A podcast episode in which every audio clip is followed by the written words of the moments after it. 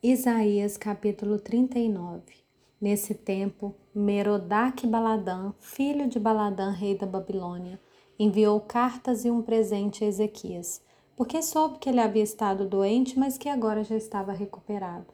Ezequias se agradou disso e mostrou aos mensageiros a casa do seu tesouro, a prata, o ouro, as especiarias, os óleos finos, todo o seu arsenal e tudo o que havia nos seus tesouros. Não houve nada em seu palácio, nem em todo o seu domínio que Ezequias não lhe mostrasse. Então o profeta Isaías foi falar com o rei Ezequias e lhe disse: Que foi que aqueles homens disseram? De onde vieram?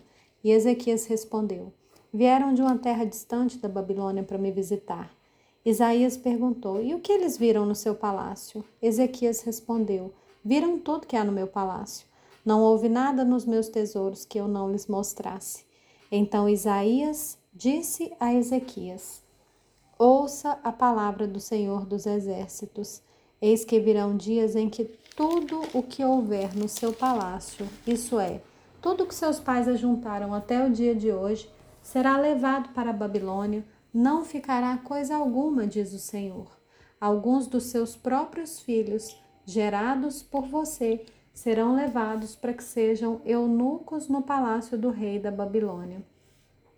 Então Ezequias disse a Isaías: Boa é a palavra do Senhor que você falou, pois ele pensava assim: enquanto eu viver, haverá paz e segurança.